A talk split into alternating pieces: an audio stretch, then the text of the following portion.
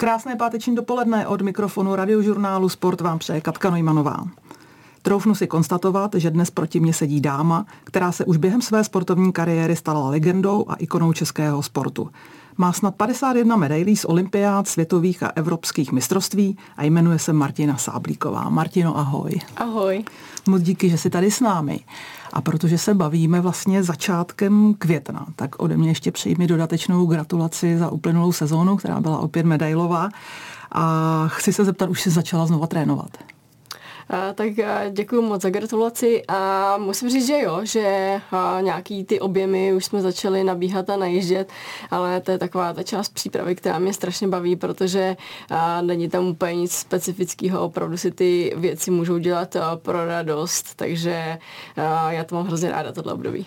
Jak dlouho dokážeš ležet a nic nedělat? Tak letos jsem to poctivě vydržela opravdu 14 dní a musím říct, že jsem se to patřičně užívala.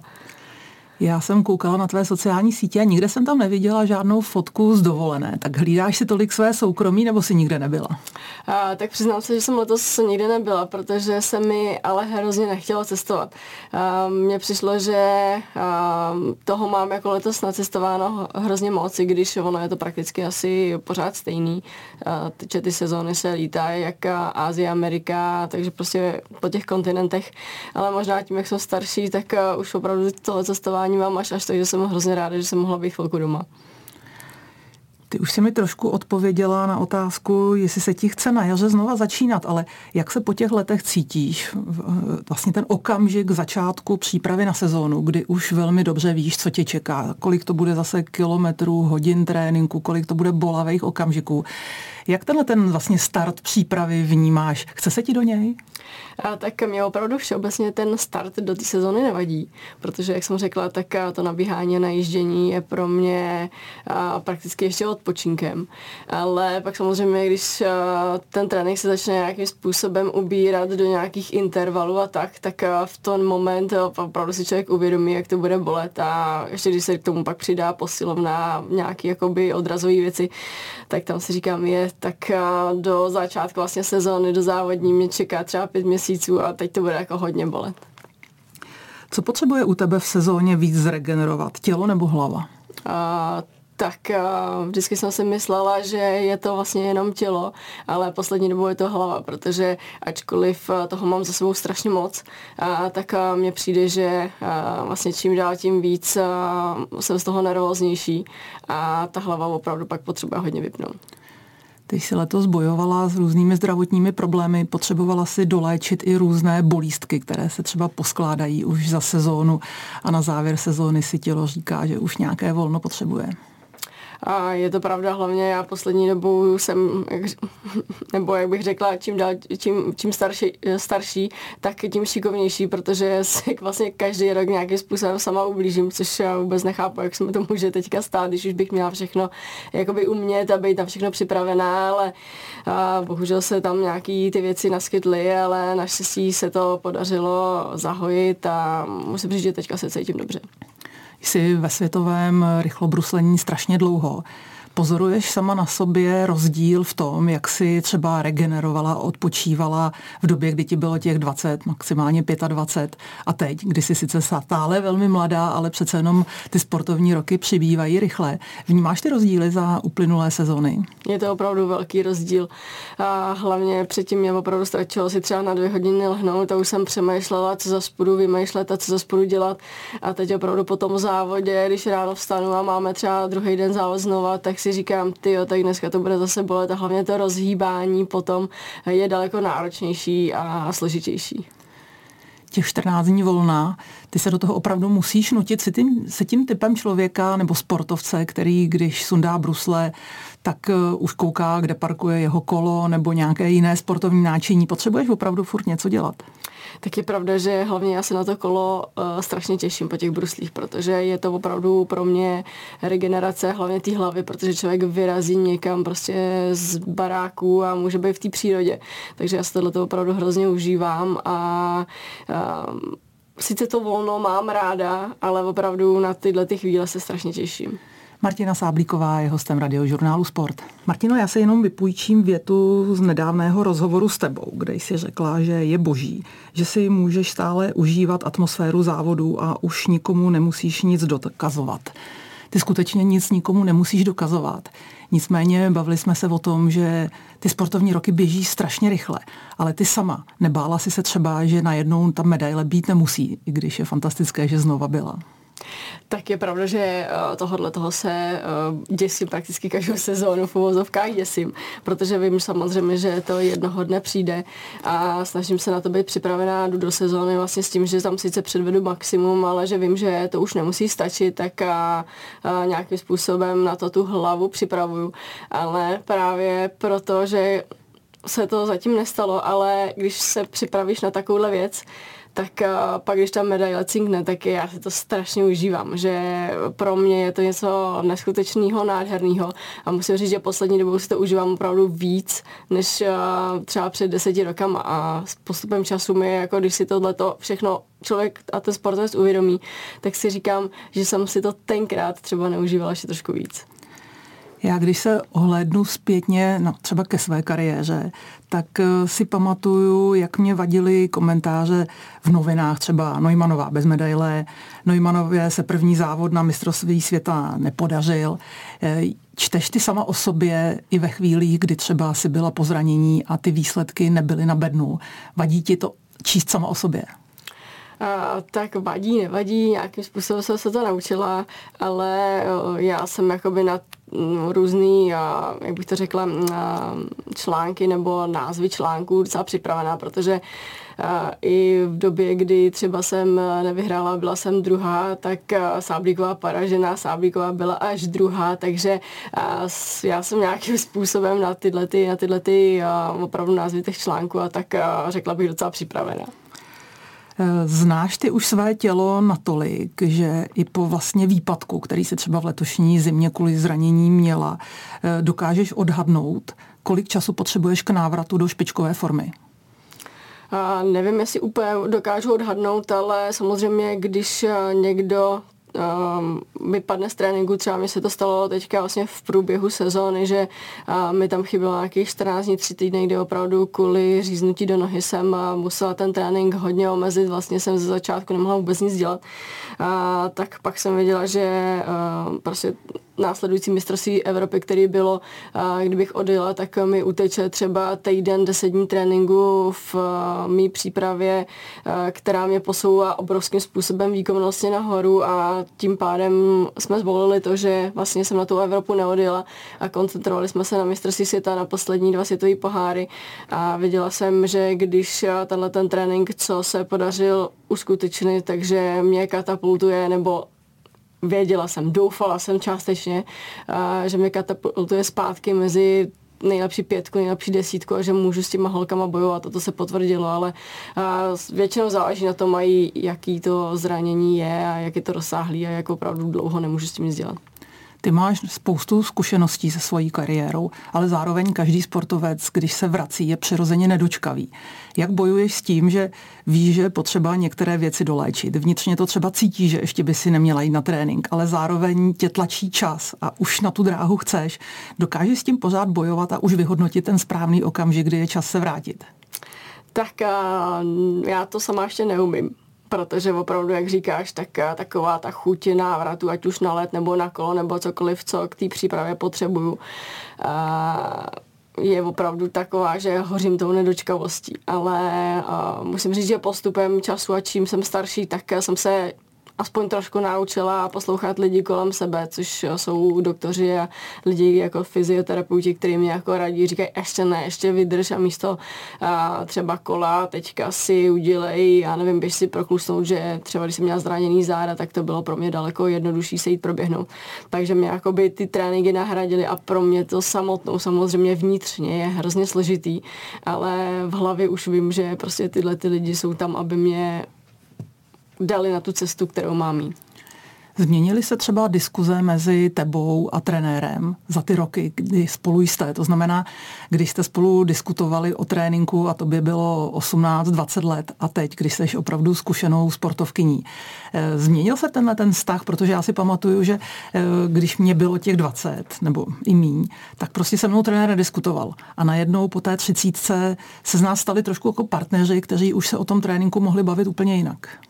Je to přesně tak, jak říkáš. Asi bych k tomu neměla co dodat, protože opravdu, když mi bylo 20, tak eh, hlavně jsem nad ničím nepřemýšlela. Chtěla jsem závodit, věděla jsem, že eh, prostě jediný, co chci, tak eh, jít touhle s tou cestou a měla jsem takový ty mantinely, a prostě klapky na očích a jela jsem prostě nějaký zajetý kole a teď právě, jak jsem starší, tak se o spoustu věcí s Petrem můžu bavit, ať už já mám nějaký postřehy, ať už on má nějaký postřehy a nějakým způsobem ty postřehy jsme schopni kombinovat. Takže já jsem za tuhle situaci hrozně ráda, protože věci, které, i když jsem předtím neřešila, tak teď jsou mi třeba obňasňovány, já třeba chápu spoustu jiných věcí.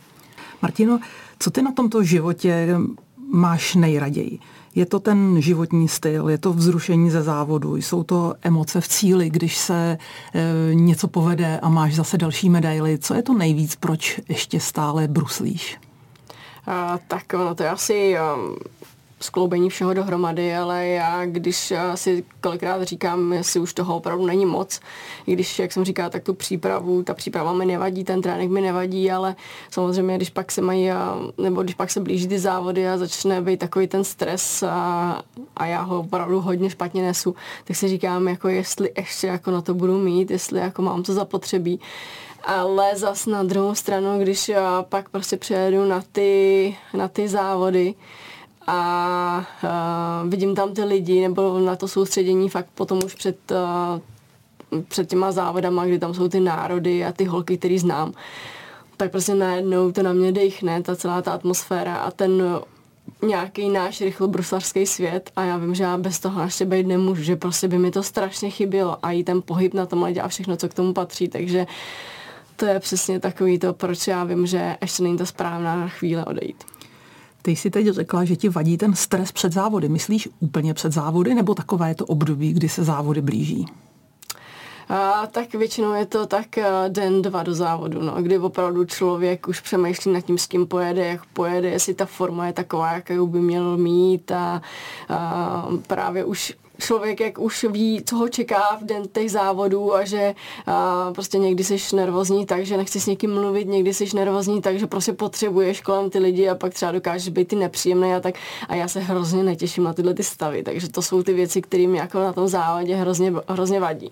Pak když se třeba převleču šatně a prostě přijdu do prostředka, než si jdu obouvat ty brusle a tak, a tak pak už opravdu na tebe to dechne a začneš přemýšlet úplně jinak, takže to na sebe jako úplně tak nevnímáš, ale opravdu ty chvíle, ty poslední hodiny třeba od rána, když, když startujeme třeba večer, tak ty jsou pro mě hrozně těžké a myslím si, že i pro moje okolí. Tak já se tady usmívám, protože se úplně vracím do doby své kariéry a já to měla úplně stejně. Mně vlastně odpadl ten stres ve chvíli, kdy jsem nazula liže dokud jsem musela čekat na hotelu nebo na pokoji a už jsem vlastně nemohla nic udělat, tak to byly ty nejhorší chvilky. Jo, s tím úplně souhlasím. To a jsou chvíle, které prostě člověk by z toho svého závodního světa nejradši vypustil. Vaše sezóna, příprava, trénink asi je pravděpodobně opakovaně dost podobná. Kterou část sezóny, když to vezmu jako celek, máš ráda a kterou naopak ne. Ty už si odpověděla, že máš ráda ty začátky, ale když už se potom začne trénovat, eh, máš ráda období, kdy už se třeba jezdí na ovále, kdy se bruslí, nebo máš radši suchou přípravu. Jak ty části roku prožíváš? Tak asi záleží na tom, co se v té suché přípravě zrovna nedělá, protože já to sice úplně neříkám moc nahlas a ani jsem jako o tom nemluvím třeba před trenérem, ale já jako třeba hrozně neráda silový trénink. Jako když už do toho mám nějaký skákání a tak, tak mě to baví, ale když už je to opravdu jenom po tom, že jdu do té posilovny a mám si xkrát zvednout nějaký kila a prostě, že ty pauzy mezi tím, tak mě to přijde takový hrozně nudlý a já to hrozně nemám ráda ale eh, zase, když pak eh, přijdu prostě třeba na ten let, tak eh, tam už jsem jak ryba ve vodě, takže to mě strašně baví. Vy máte vlastně místa, kde závodíte relativně opakovaně na programu svých závodů, protože těch oválů není na světě nekonečné množství. Máš nějaké víc a méně oblíbené? tak jsou to víc a méně oblíbení a většinou je to podle destinací, kam se letí, kam se neletí, takže um, Většinou je to v Evropě, je to Insel, kde trávíme, trávíme opravdu hodně času i v přípravě, no a pak já, já všeobecně mám hrozně ráda Kanadu, takže tam se vždycky ráda vracím a jsem ráda, když já vidím prostě na tý, na, v tom plánu od toho ISU, že se závodí vlastně tam, takže vždycky se mi vytvoří takový ten pomyslný rohlík a řeknu, jo, dobrý, tak se tam ještě podívám. Vy často závodíte i třeba v Norsku nebo v Nizozemsku. Odkud pocházejí tvé velké soupeřky? Nakolik je pro tebe domácí podpora tvých soupeřek nevýhodou? A zvykla jsi si už vlastně závodit v prostředí, kdy fanoušci fandí tvým soupeřkám, protože prostě oni jsou doma? Tak tohle je docela specifická otázka, protože právě Noráci a Holanděni jsou opravdu jeden, jedny z největších národů, kterou fám si dva největší národy, který fandí rychlobruslení. Takže pro mě, když přijedu jak už do Holandska nebo do Norska, tak mám obrovskou podporu. Je jasný, že Holandianům nebo Holandiankám a Norkám se fandí samozřejmě na těch jejich domácích oválech nejvíc, ale pro mě osobně já to neberu tak, že bych měla nějakou extra nevýhodu, protože já kdykoliv si stopnu na ten start, na ten let, tak mám takový aplausek někde jinde. Martina Sáblíková je hostem radiožurnálu Sport a po pauze se jí zeptá mimo jiné na to, jak pečuje o své zdraví. Martino, když tě v uplynulých sezónách trápily zranění, ale vždy si se stihla v pravý čas připravit na vrchol sezóny. Eh, co pro tebe je větší problém? třeba to zranění, který jsi přivodila bruslí, to znamená, že jsi se řízla sama sebe, a nebo to, že vlastně už musíš nutně bojovat s nějakými bolístkami, kterými vlastně logicky každý sportovec prochází. Co, co byl větší problém? Tak eh, pro mě všeobecně je větší problém to, eh, když si něco udělám sama, když se říznu nebo něco takového, to se mi stává poměrně teď často. Eh, protože to jsou věci, které přijdou náhle a já si ještě neumím bojovat. Ale takový ty bolístky, které jako přicházejí postupem času, věku a tím, že opravdu člověk sportuje tak hrozně dlouho, a tak v uvozovkách se na to postupně aklimatizuješ ty sám, že už o tom víš, že to prostě tak bude. Ale když přijde něco nečekaného, tak pro mě je opravdu hrozně těžký s tím bojovat.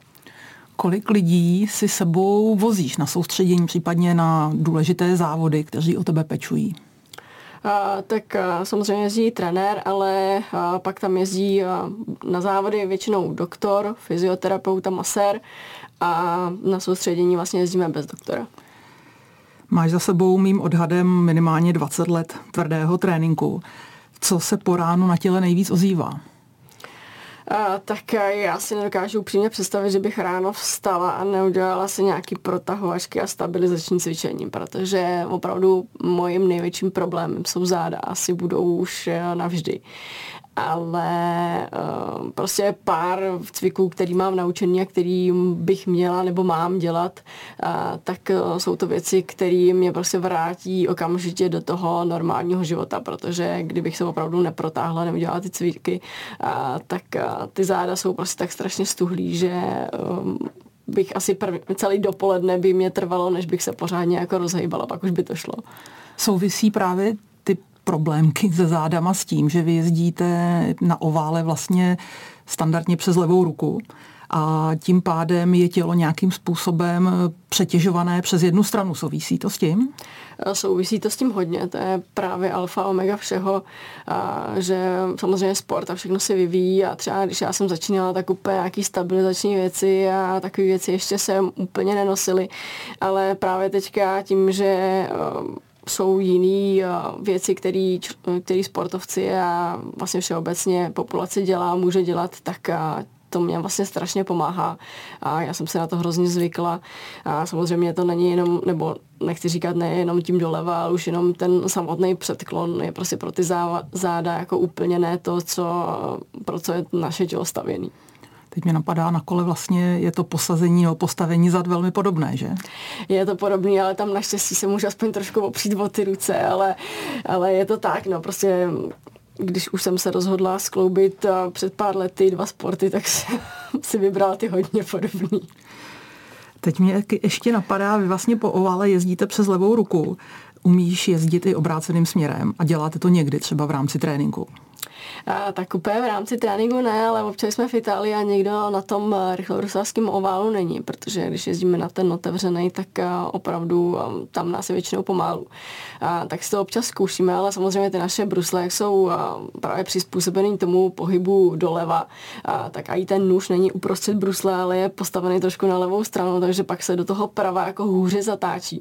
Ale samozřejmě jsme to zkoušeli, je to hrozná sranda, přišlopovat samozřejmě doprava umím, ale ne v takové rychlosti, protože jak už je člověk nějakým způsobem orientovaný doleva, tak už jak zná to okolí a všechno, tak když už jede i po té rovině a ma, jede jakoby v obráceně v tom směru, tak už já se nerozjedu ani tak rychle. Prostě už to máš v hlavě tak zafixovaný, že to prostě nejde jako úplně s tím se popasovat tak, jak když jsem zvykla prostě v, ten, v tom jednom směru tělo je pro každého sportovce vlastně jeho výrobní prostředek, musí o něj velmi pečovat je něco, co děláš teď navíc, to, co si dřív nikdy nedělala, ať je to v oblasti rehabilitace, ať je to v oblasti stravování a další péče, e, zvyšuješ postupně péči o své tělo? Eh, tak tímhle tím způsobem si myslím, že tam, nebo do tohohle toho přijde asi každý sportovec, čím díl sportuje, eh, tak eh, vlastně se jedná vlastně o ty stabilizační cviky, o ten stretching a vůbec opravdu o ten celý pohybový aparát, jak se rozhýbat, jak se hýbat a tak dále. A samozřejmě strava nechci říct, že jsem někdy měla problém se stravou, s mojí váhou, to určitě ne, ale i tak, když už teďka je mi 35, tak opravdu už teďka si musím dávat i v tom volnu takový ten, bych to říkala, pozor na to, co s ním, protože opravdu ty kila potom schodit zpátky před tou sezónou je těžší a těžší. No vidět to na tobě opravdu není, tak mi jenom prozrať, kolik je pro tebe kila navíc, který se ti třeba povedou v uvozovkách nabrat v období po sezóně a musíš pak sundavat dolů. Tak musím říct, že se to odvíjí taky, co, po který sezóně je, protože po té olympijské já jsem měla třeba víc volna, a tam jsem třeba přibrala 4-5 kilo, což prostě pro mě je obrovské množství. A teď po té normální sezóně, která není olympijská, tak já, jsou to třeba 3-3,5 kila, ale opravdu to jako třeba ty to nevidíš, ale já to na sobě cítím. Nevidím a myslím si, že to nevidí ani nikdo z případných diváků. Legenda rychlobruslení Martina Sáblíková je mým hostem na radiožurnálu Sport. Eh, Martino, to, že kolo je součástí tvého sportovního života, všichni víme. Eh, jak moc tě teď zpětně mrzí to, že nakonec nevyšla tvá účast na letních olympijských hrách v cyklistice? A tak uh, asi teď už nad tím nějakým způsobem uh, nepřemýšlím, jestli to vyšlo nebo ne. Předtím mě to samozřejmě hrozně mrzelo, ale mám takový pocit, uh, nebo přemýšlím nad tím občas, že to bude možná ten jeden jediný nesplněný sen mý celý sportovní kariéry. Myslíš, že už není cesta zpět? Myslím si, že už ne. Uh, opravdu uh, tím, kolik mi je, tak já opravdu potřebuji v létě mít nějaký takový svůj, jak bych to řekla, ne nouzový režim, ale takový ten režim tréninku, kdy opravdu člověk vypustí z hlavy ty závody, který jako musí absolvovat a opravdu si v té hlavě srovnat a všechno, aby byl připravený na tu zimu. Teď si narazila přesně na to, na co jsem se tě chtěla zeptat a mám sama tu, tu zkušenost, že já jsem po určitou dobu kariéry také kombinovala lyžování s cyklistikou a pak jsem najednou měla pocit, že už v létě nechci závodit, že už jsem prostě uh, unavená psychicky, že chci trénovat, to mi vůbec nevadilo, ale že nechci znova dokazovat to, že bych měla vyhrát nebo jet dobrý závod, že prostě v létě potřebuju jiný režim než ten závodní. Máš to podobně? Je to přesně tak, jak říkáš.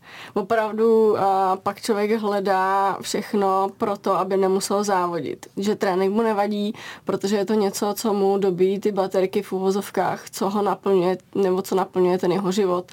Ale právě pak mně se právě stalo, že já jsem nechtěla nastoupit do zimy, což pro mě bylo prostě uh, obrovský překvapení a já jsem s tím jako v hlavě nedokázala vůbec bojovat. Já jsem říkala, hele, já ty závody prostě ještě jet nechci. Já ještě nechci, aby přišla zimní sezóna což mě prostě hrozně zarazilo, protože tím vlastně by utrpěl ten můj hlavní sport a tam jsem si uvědomila a tak to asi úplně není dobrý Jako neříkám, že nějaký závody třeba pro radost na kole, když prostě budu chtít, si nemůžu zajet kdykoliv budu chtít a nemám s tím vůbec žádný problém, protože na nějaký závody i letos musím říct, že se těším.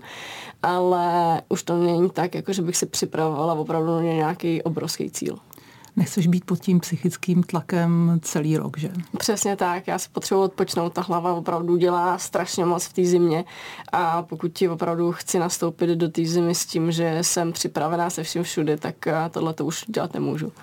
Cyklistika je bez zesporu hodně o té fyzické připravenosti, kterou ty určitě máš neskutečnou. Ale co třeba jízda v balíku, technika? To jsou věci, na které třeba já vzpomínám strašně nerada, protože jsem se prostě na kole bála jezdit v balíku, bála jsem se technických eh, pasáží během závodu. Mě nevadila ta fyzická zátěž, ale jak ty jsi se poprala s tím, že vlastně nejsi cyklistka a naučila si se tyto části cyklistického výkonu zvládat? Tak já bych úplně neřekla, že jsem se naučila zvládat, protože opravdu, eh, co se týče jízdy z balíku, tak z toho mám, měla jsem a vždycky budu mít obrovský respekt, protože tam eh, samozřejmě udělat chybu můžeš sám a může se ti něco stát, ale když udělá chybu někdo jiný před tebou, tak eh, vlastně upadnout nebo cokoliv se stát může taky. Takže pro mě tahle ta skutečnost eh, byla vždycky uh, ohromně stresující při tom závodě. To byl možná jeden z těch důvodů, proč já jsem se snažila v jakýchkoliv závodech na kole vlastně jít do toho, uh, do toho závodu s tím, že uh, nastoupit a prostě vyselektovat to, aby prostě v tom balíku zůstalo co nejméně lidí, pokud vlastně jsem na to fyzicky měla. Takže tohle to bylo opravdu jedna věc, která, která na té cyklistice, nechci říct, že mě vadila, ale spíš, že mě strašila a, a proto samozřejmě byla taková ta moje specializace spíš na ty časovky, jak na ten hromadný start, protože na té časovce jede člověk zase sám, má prostě to, co natrénoval, tak může prodat na tom kole. Samozřejmě pak tam jsou technické věci, jako jsou zatáčky, přibrždění a tak dále, tak dále, který se člověk musí, může, musí naučit. Neříkám, že já jsem se to někde naučila, možná jsem v tom udělala nějaký pokrok, ale právě proto já jsem si právě vybrala tu časovku. Ty celý svůj sportovní život spolupracuješ s trenérem Petrem Novákem. Dokáže tě v tréninku ještě něčím překvapit, vymyslet něco nového, nebo je vlastně kostra vašeho tréninkového plánu každý rok velmi podobná? Tak ta kostra je podobná, protože nějakým způsobem to na mě, na moje tělo funguje, což já jsem ráda, že něco takového přišlo a že to může být právě já, kdo dosahuje takových výsledků. Ale samozřejmě, jak se rozvíjí sport všeobecně, taky Petr má kolem sebe lidi, který, se kterými konzultuje různé novinky, trendy a tak dále a tak dále. Takže sice kostra je stejná, ale jsou tam určitý věci, které se, se nějakým způsobem mění, lišej a musím říct, že tohle je takový to, že to není pořád to samý a člověk se jakoby i v tom sportu teďka naučí a začne dělat něco nového, co mu dá takový ten jiný impuls.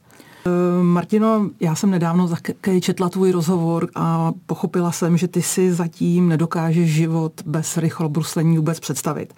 Ale skutečně se netěšíš na ten okamžik, kdy jednou ráno nebudeš muset vstávat na trénink, kdy nikdo nebude mačkat stopky, kdy nebudou napsané tréninkové plány. Skutečně se na to netěšíš? Musím říct, že zatím ne. Je to docela zvláštní, ale mě tahle ta představa zatím jako přímo děsí, protože asi neúplně toho, že uh, bych na ten trénink nemusela nebo neměla a že už nebudu mít takový to, jo, vstaneš v sedm, v deset máš první fázi, ve dvě druhou a možná ve, večer ještě nějakou posilovnu nebo něco takového. Ale mě spíš teďka děsí takový to, co budeš jednou dělat, protože já to ještě teď nevím. A možná v tom momentě, kdy skončím a už to budu vědět, že na tom budu jinak, že ten názor se změní. Ale teď momentálně, když to nevím, tak mě opravdu uh, děsí to, co bude náplní a smyslem mýho života. A přemýšlíš o nějakých nových výzvách do budoucna, protože sportovec má tu vlastnost, že potřebuje k něčemu mířit, po něčem mít a zvlášť tak úspěšný sportovec jako si ty? Tak já asi mám v hlavě jako pár věcí, které bych chtěla nebo nechtěla udělat ale nebo co bych chtěla v budoucnu, nebo nechtěla dělat, ale uh, vzhledem k tomu, že jako ještě to není v té fázi, kdybych se třeba měla rozhodnout, kdybych to měla konkrétně směřovat, tak uh, žiju v takový té nejistotě a to mě opravdu hodně děsí. Ale předpokládám, že tvé myšlenky budou i do budoucna spojené se sportem, až to jednou přijde. Já doufám, protože si opravdu nedokážu představit, že bych ten sport měla opustit úplně, protože opravdu vlastně ve sportu se pohybuju když to řeknu v rychlou bruslení od svých 11 let a to je sakra dlouhá doba.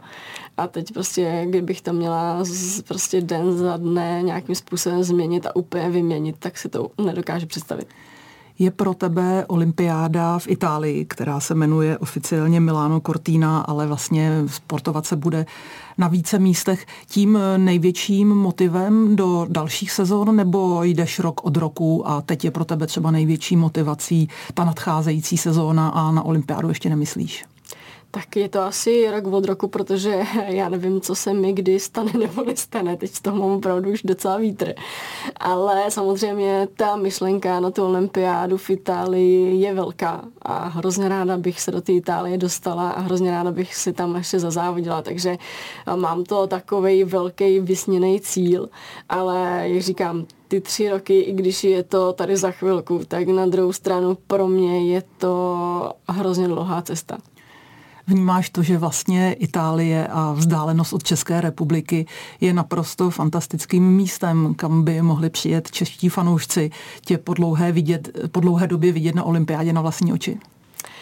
Tak vnímám to hodně, nad tím přemýšlím taky často, hlavně, že si tam bude moc podívat třeba i spousta, spousta lidí z rodiny, což já bych byla hrozně moc ráda. A navíc vzhledem k tomu, že opravdu přemýšlím nad tím, že bude to moje poslední olympiáda. A, tak že to bude taková rozlučková olympiáda, rozlučkový místo, kdy a, tam budu moc, jako nechci říct úplně oficiálně, protože zatím ještě nevím, kdy se třeba pak pojede finále světového poháru, kdyby se jel v Holandsku, tak a dostala bych se tam, a, takže bych a, chtěla odzávodit ještě naposled v Holandsku, ale řekla bych, že to bude možná mým rozlučkovým místem, takže proto a, říkám, já bych se tam strašně ráda kvalifikovala, hrozně ráda bych tam ještě závodila. Pojďme pryč od olympiády, ta je přece jenom ještě daleko. Prozrať, co tě čeká v následujících dnech, týdnech, kdy odjíždíš na nějaké první soustředění pro nadcházející sezónu? A, tak a, my jsme měli teďka vlastně sportovní testy, které nám ukázaly co a jak, kam se kdo bude směřovat a hlavně já jsem teďka v celkem mladé skupině, kdy mi část týmu vlastně maturovala a maturuje. Já myslím, že ti vyká.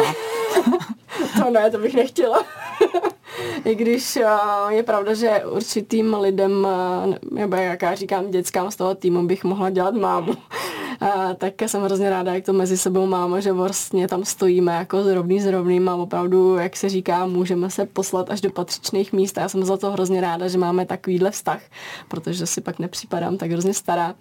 A, tak vlastně musíme čekat, než vlastně ty maturity a tak dále dodělají a pak teprve bude známý plán na sezónu, protože opravdu trenér nechce úplně na ně valit teďka, co kam, kdy, jak pojedem nebo kde a jak budeme závodit třeba i na kole nebo tak, takže je nechává, aby tu hlavu pro ty studia měli čistou.